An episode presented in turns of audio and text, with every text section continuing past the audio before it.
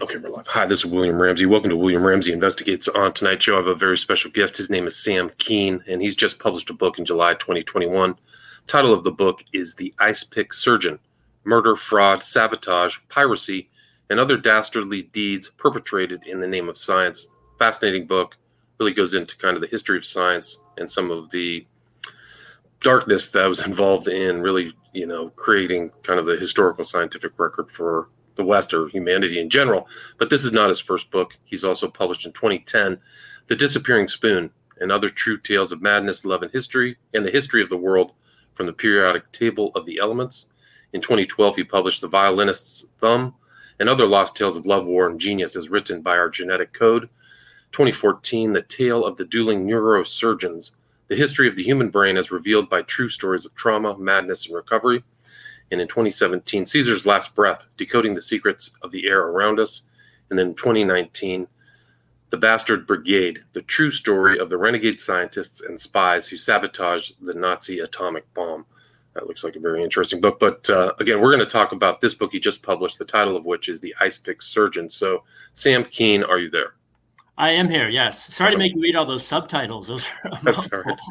Well, it just gives the listener an idea of your background, your interests, and I think you can kind of see the trajectory of what you write about all the way up to the Icepick Surgeon. So for people who may not have heard your name, can you talk about how you developed this interest in the history of science and what led you to write the Icepick Surgeon? Yeah, so broadly talking about my books kind of in general, what I really try to do is show the human side of science. So the heroes and villains, all the conflict and drama, all the real juicy stuff that makes for a good story, but just they happen to be stories about science. And in all of my books, I really do emphasize the story element. So my first book was trying to find a spooky or weird or unusual story about every single element on the periodic table. Or the neuroscience book I wrote was about people who have suffered injuries in different parts of their brains, and then their personalities change in these very specific ways. So people become chronic liars afterward. They can no longer tell the truth, or they suddenly can't recognize their children anymore because they got injured in a very specific part of the brain. So it's really about human beings and science and how the two really intersect.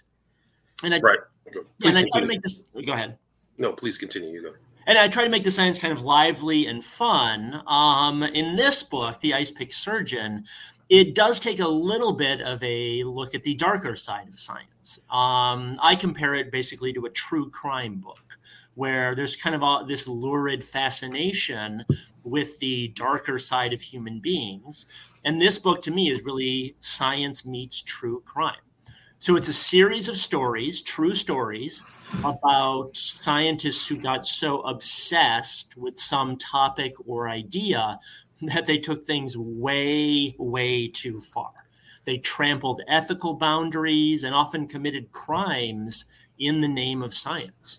So there are stories of spies, there are stories of pirates, stories of people committing fraud, stories of people sabotaging their rivals, doing all sorts of dastardly things in the name of science.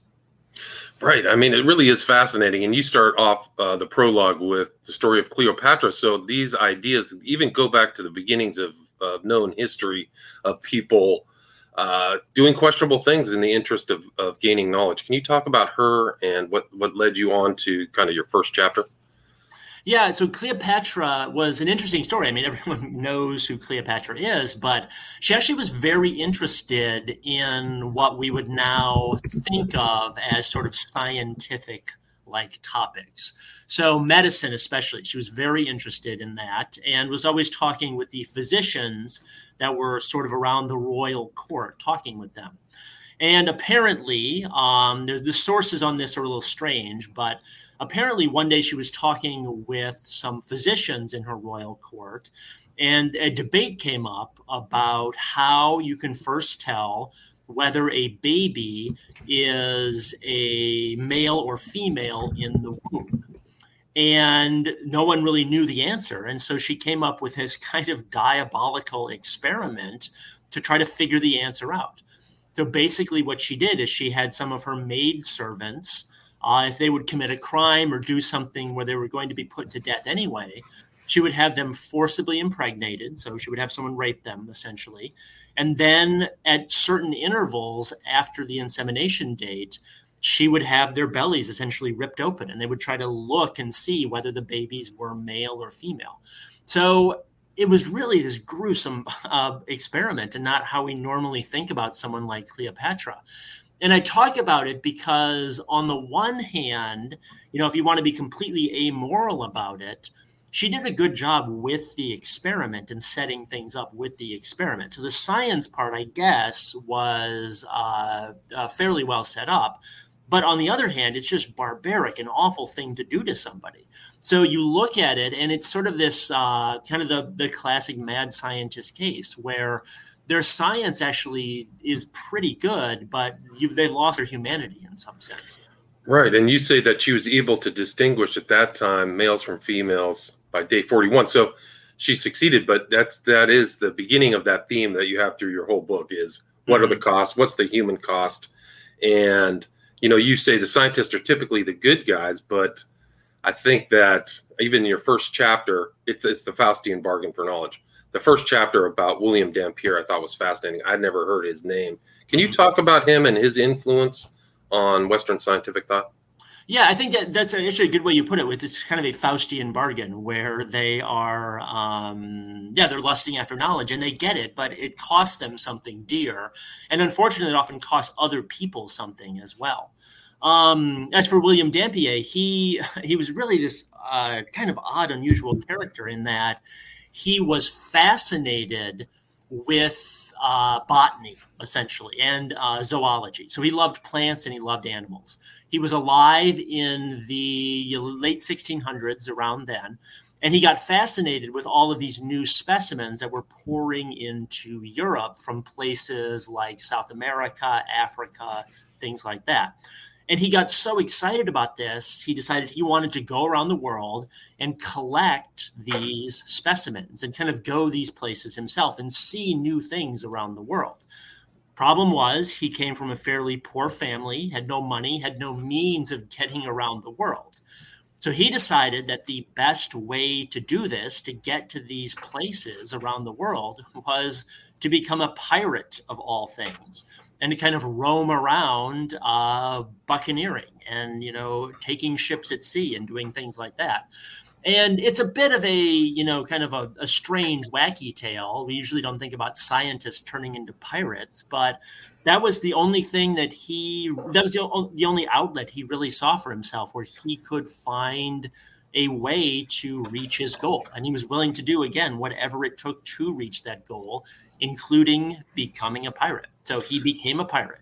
Right. So he was a pirate, but so he's assaulting coastal towns at the same time, involving himself in his fascination with zoology, botany, and all these other things. So he's writing things down, kind of like one of the first traveling scientists, but also gauging as a buccaneer. But he really was, you wrote that he was a first-class navigator. So he was kind of going out and traveling, coming back to London and going out. Can you talk about his travels and what he learned and brought back to the UK? Yeah, so a couple of things you can talk about with William Dampier's travels. First of all, some people credit him with inventing the entire genre of a travelogue or kind of travel writing, because he went more places on Earth than probably anyone had ever been at that time. I mean, he went everywhere, every single spot on Earth you can think of, he eventually made it there.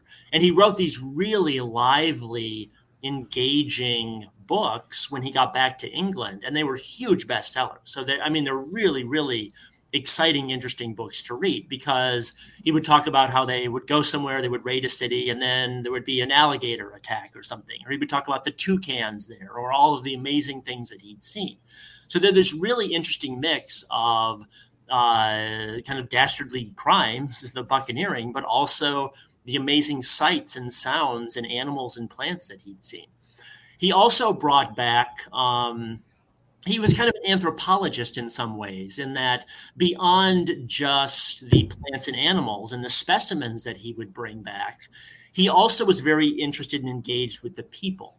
And you really see he had a remarkable, especially for the time, a remarkable ability to kind of set his judgments aside. I mean, they were doing things that to him seemed very odd and unusual in different parts of the world, but he was always willing to set his judgments aside and just engage with them and figure out what was going on. And it got him into trouble sometimes. In Vietnam, I think it was, he went to a funeral once and he saw all these meats laid out and he didn't know what was going on, but he was there, he was interested. At one point he grabbed some of the meat and started eating it. That turned out to be a bad idea because that was sort of sacred sacrificial meat that he should not have touched and ended up getting run out of town for that. But he was always kind of stumbling into these adventures like that and really willing to just engage with whoever he saw and whatever he saw around the world. So a very good writer, too. Right. And he was the first person to reach Australia. So he's talking about that. And then he was the first, really, I think you're right, he was involved in the first flat out scientific voyage in history. Can you talk about that? Yeah, first European first Englishman to reach Australia, I think he was. Okay, sorry. Yeah, no worries. And the the first scientific expedition. Yeah. So this was kind of a new idea at the time that people would go out just for the sake of science, so just for knowledge. Before this, people had been to different parts of the world, but the goal was to set up colonies or to be a pirate. This was the first time in the early 1700s where people went out explicitly in order to gain knowledge. So it was kind of a new idea. And I think the government of England at the time probably was doing it a bit for propaganda reasons in order to make themselves seem enlightened. Unfortunately, they didn't give Dampier the best ship in their fleet. They gave him sort of this old creaky Navy ship, and he ended up having a few disasters along the way, and the ship never actually made it back from Australia. But it was a really novel idea at the time, and William Dampier was the first person to lead one of these scientific expeditions that would later become famous under other people like, James Cook and some other, and the Beagle is kind of the paradigmatic example of that. Yeah. Right, and I think you wrote that he was influential upon Darwin. Oh, yeah. Darwin actually brought some of his books along on the Beagle voyage and would consult them and figure out, where he wanted to go based on what Dampier had written. So he was a big influence on Darwin. And Darwin would chuckle about him in his diaries and letters. He would call him old Dampier, like that old rascal Dampier running around. Right. So he was a big influence on Darwin. Right. I mean, he really was a rascal. So you attribute this kind of naturalism of that time right there at the beginning of the 18th century to this kind of buccaneer. It's pretty remarkable how many people he influenced as well. Can you talk also about kind of the dark part of human history, slavery, and how that kind of industry, I mean, it's terrible to call it an industry, but that kind of involvement in slavery and how that influenced the dark influence on science? Yeah, so this actually kind of follows naturally, I guess, from the Dampier section, and that I mentioned that people really weren't doing a lot of scientific expeditions, and it was kind of a rare idea. So whereas Dampier became a pirate, the person I focus on in the second chapter is someone named Henry Smeathman. So he was also a naturalist. He studied insects, and he also decided that he wanted to go to places like Africa and the Caribbean and study insects in these places. But again, he came from a poor family, had no way to get to these places. And this was right around, late 1700s, around that era. Pirates had been cleaned up a little bit by then, so that wasn't as much of an option. So he decided to kind of hitch himself to slave ships. He would take a slave ship down to Africa, which is where he started doing his work. And this was a bit of a compromise for him because he started off as an abolitionist. He was opposed to slavery, but there was really no other practical way for him to get down to Africa. And he was so on fire about the idea of becoming a naturalist that he decided he would make this one little compromise. He would go down there on what would become a slave ship once they picked up people in Africa. But that was all he was going to do. He was just going to do this one thing. And then when he was down there, he would just be a naturalist. Well, for him, it turned out to be not so simple, because essentially the entire economy of the English colony in Africa at that time was based on slavery. So he ended up having to trade with slavers. And then step by step, you see him slowly get drawn into the slavery system. Whereas by the end, even though he started off as an abolitionist, by the end, he is actually trading slaves himself, dabbling directly in the slave trade. And it's a really good example of how someone could compromise their morals like that. But it's also an example, I think, of kind of the wider point of the chapter is just how pervasive slavery was in the economy then, and in Europe especially, how big it was and how big of a factor it was.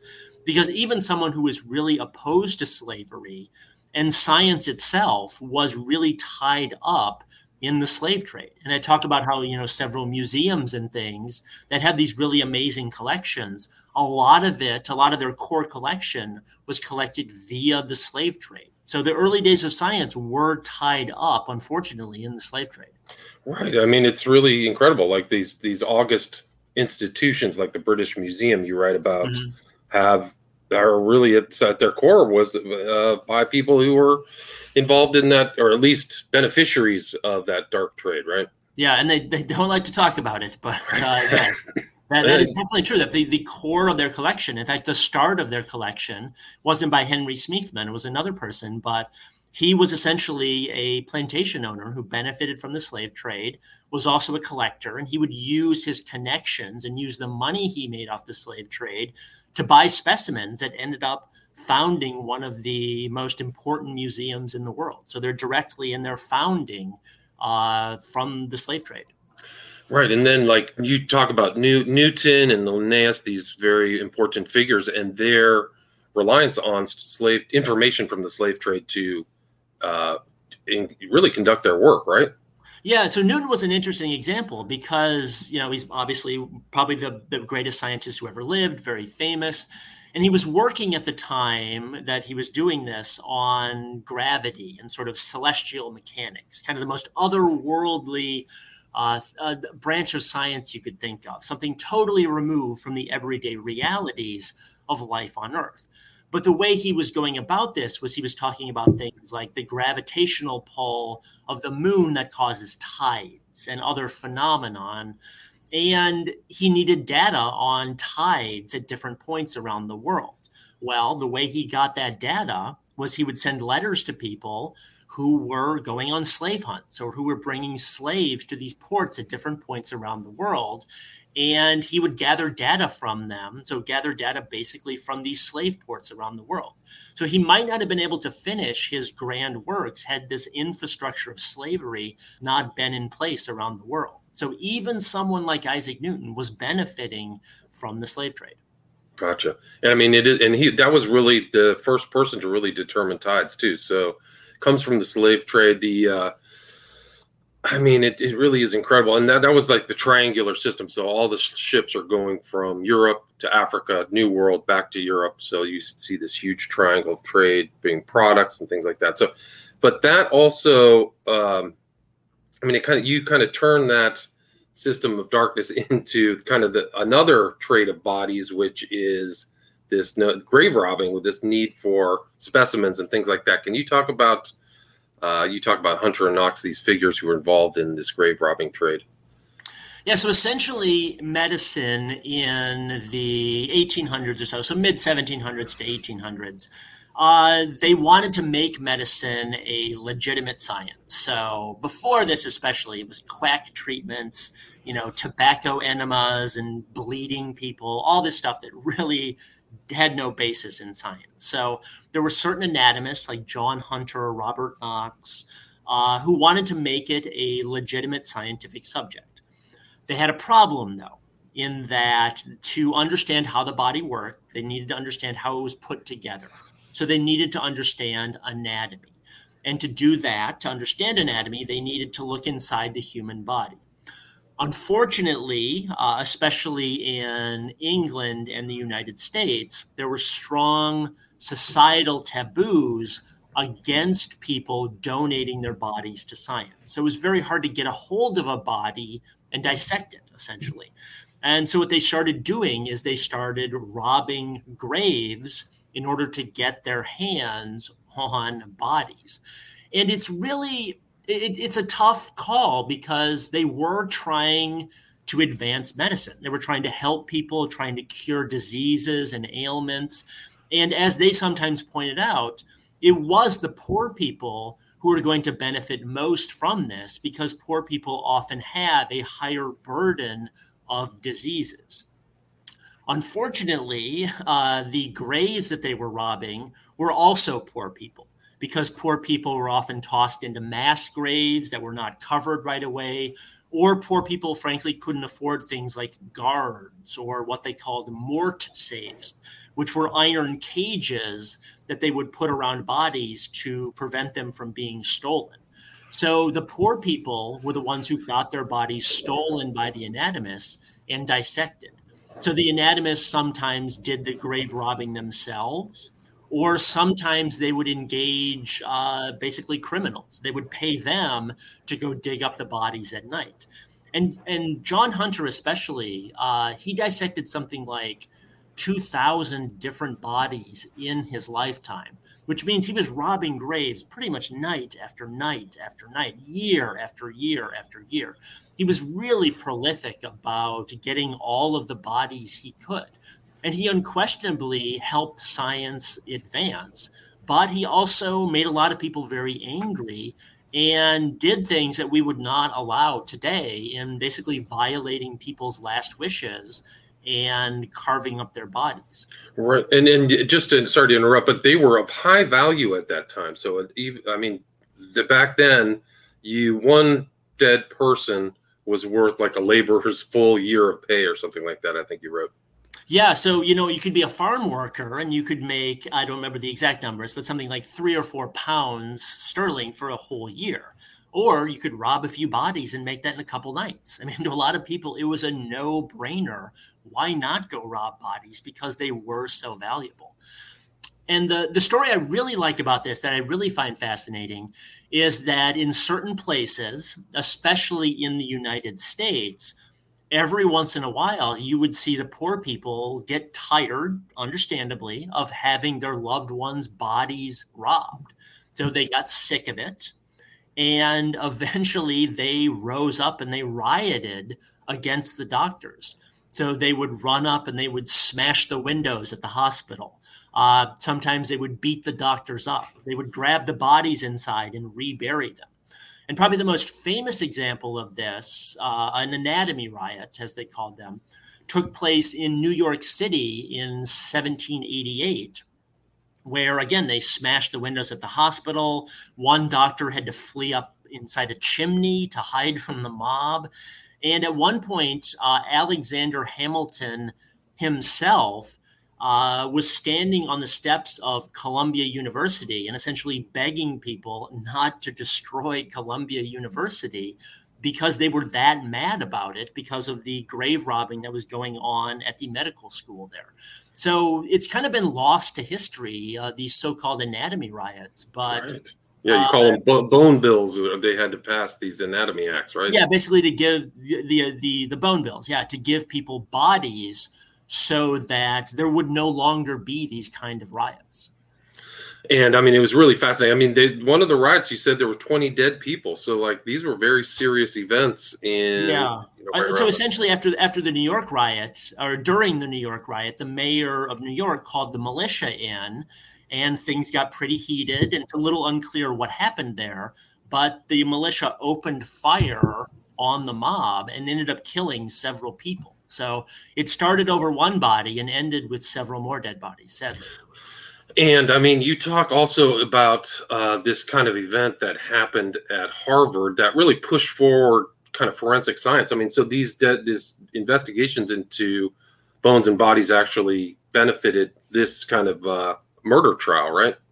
Yeah. So this, again, kind of arises from the previous chapter in that there was – I mean, this is one of the juicy stories in the book. It's a murder tale, actually, where a Harvard professor killed a prominent Harvard alumnus, I should say.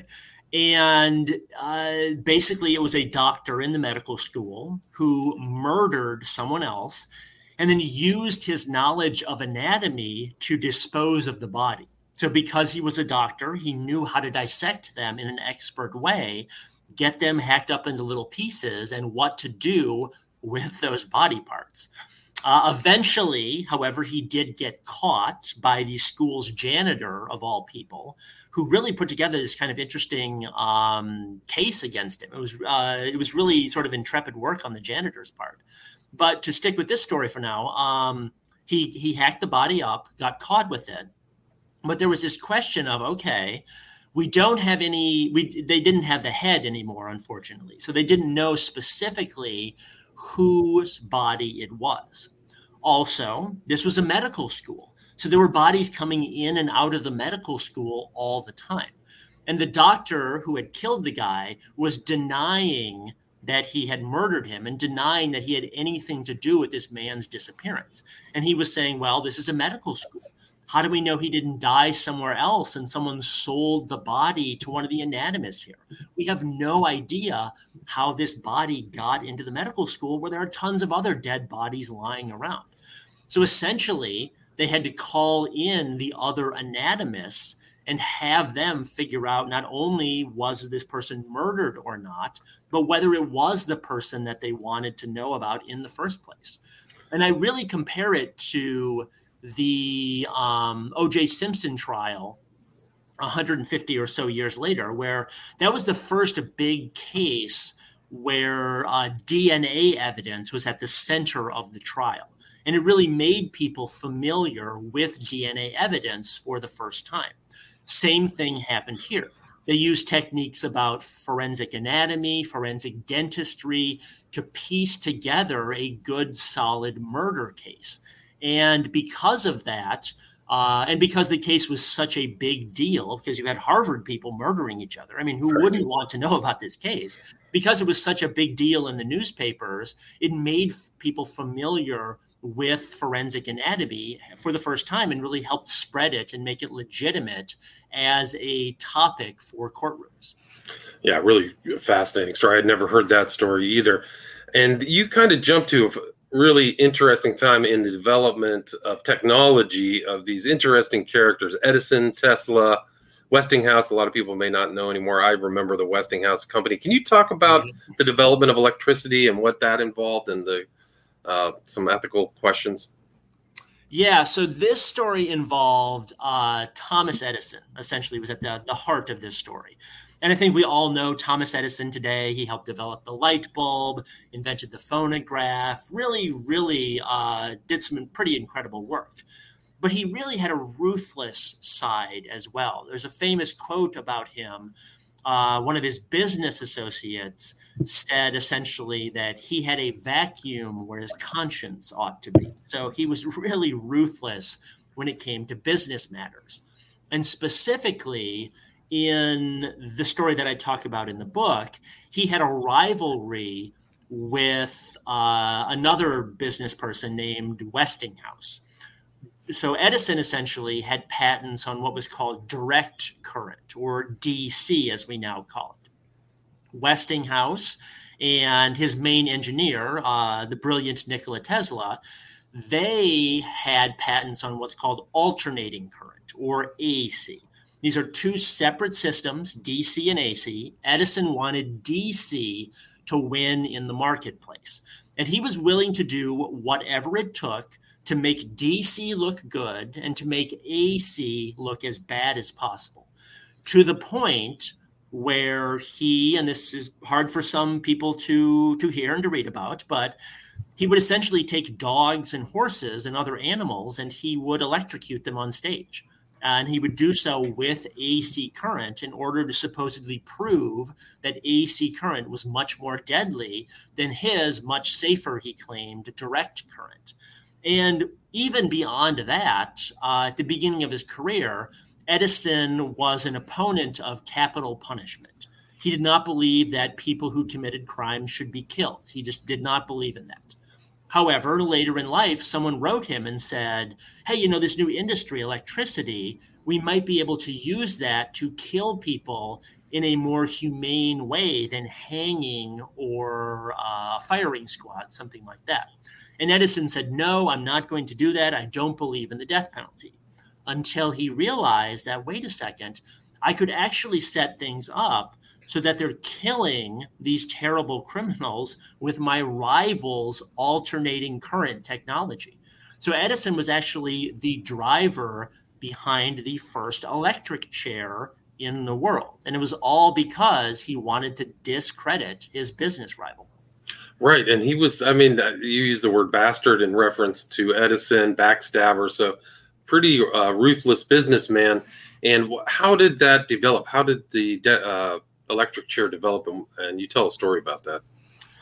Yeah, so essentially he realized, despite his early opposition to it, that if he simply made it very clear that they were using alternating current, his rival's technology, that it would go a long way toward discrediting his rival. So he had this kind of lackey that he would send around doing things, and including the animal stuff. But this lackey ended up being kind of the person who put together and logistically set up the first electric chair. And the electric chair itself, the debut of it, was not a pretty sight.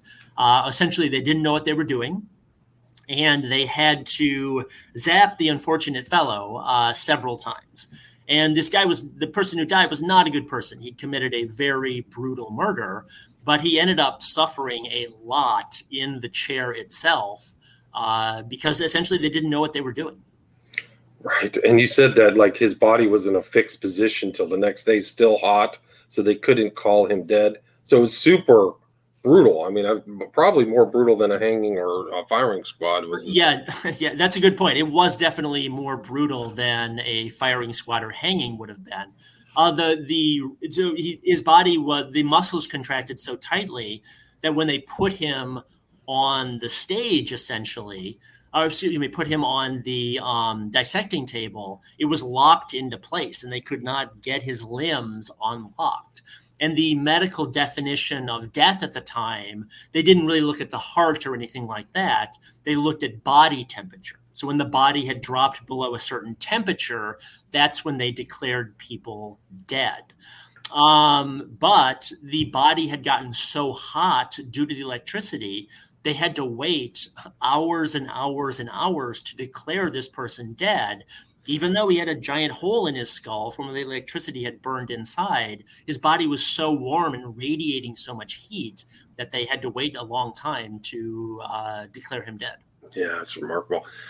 There's a really interesting chapter that I think is very timely, and it's about this guy, John Money, and reminded me of just kind of things that are happening in the culture today. Can you talk about John Money and his influence and how... he wasn't very ethical at all. Can you talk about his research? Yeah, so John Money was a bit of a tough case, and it's a fairly political topic, so a lot of, kind of sensitivities around that. But basically, John Money had some ideas about things like sex, gender. We're seeing a lot of this come up today with debates and fights about, transgender rights, things like that. So John Money was on the very, very far end of the spectrum where he decided that environment basically determined everything about someone's sexuality. So there was no inborn sexual orientation. You didn't have any inborn gender preference, anything like that. Right. It's a blank slate theory of sexuality, right? Yeah, exactly. The blank slate theory of sexuality, where it was all inborn and environment determined everything. And had nothing to do with our heritage as, being mammals and our 150 million year heritage as mammals, nothing about that. Environment drove everything. And he decided that he wanted a test case to prove that this was true. And sadly, there was this story came out of Canada where there were two twins and they were going to get circumcised. And the doctor on hand was not qualified to do this. And he ended up burning one of the baby's penises very, very badly, to the point that it basically fell off. It got burned so badly, it desiccated and it fell off. And the parents were, of course, horrified. They didn't know what to do with their child now. And John Money heard about this case, and he said, well, let me use this as an experiment, essentially. He didn't put it like that to the family, certainly, but in his mind, he was thinking about this as an experiment. And he told the family what they needed to do was they needed to raise one of the twins, the one who was not hurt, as just a regular boy, and then raise the other one as a girl. And so the parents very reluctantly agreed to this. And the baby had some plastic surgery, removed his testicles, things like that.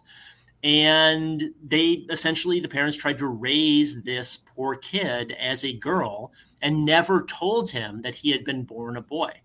And the chapter basically just chronicles all of the awful, the entire awful upbringing that this poor kid had. Went by the name of Brenda Reimer, and just had a terrible, terrible childhood, basically because John Money wanted to prove this theory about the blank slate of sexuality in human beings.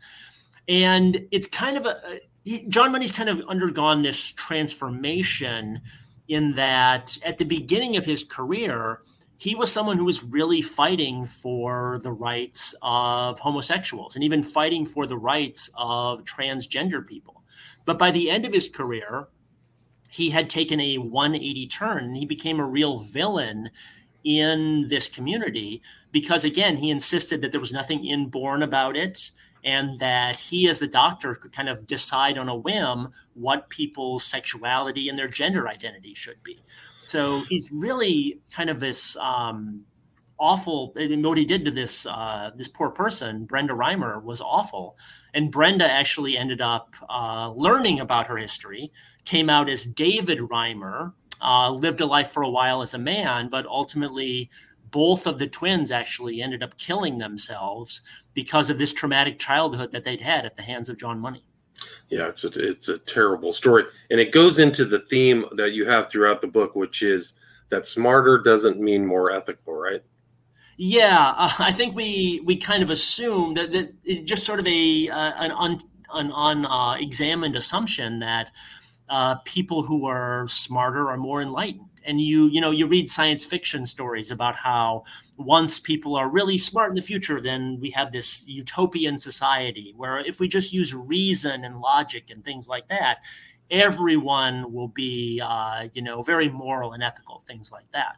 But if anything, the surveys that psychologists have done, the evidence kind of runs the other way, in that people who are who have higher IQ, which is not a perfect measure of intelligence, but people with higher IQ often commit more misdeeds than other people because they think they can get away with it, or they're good at covering their tracks.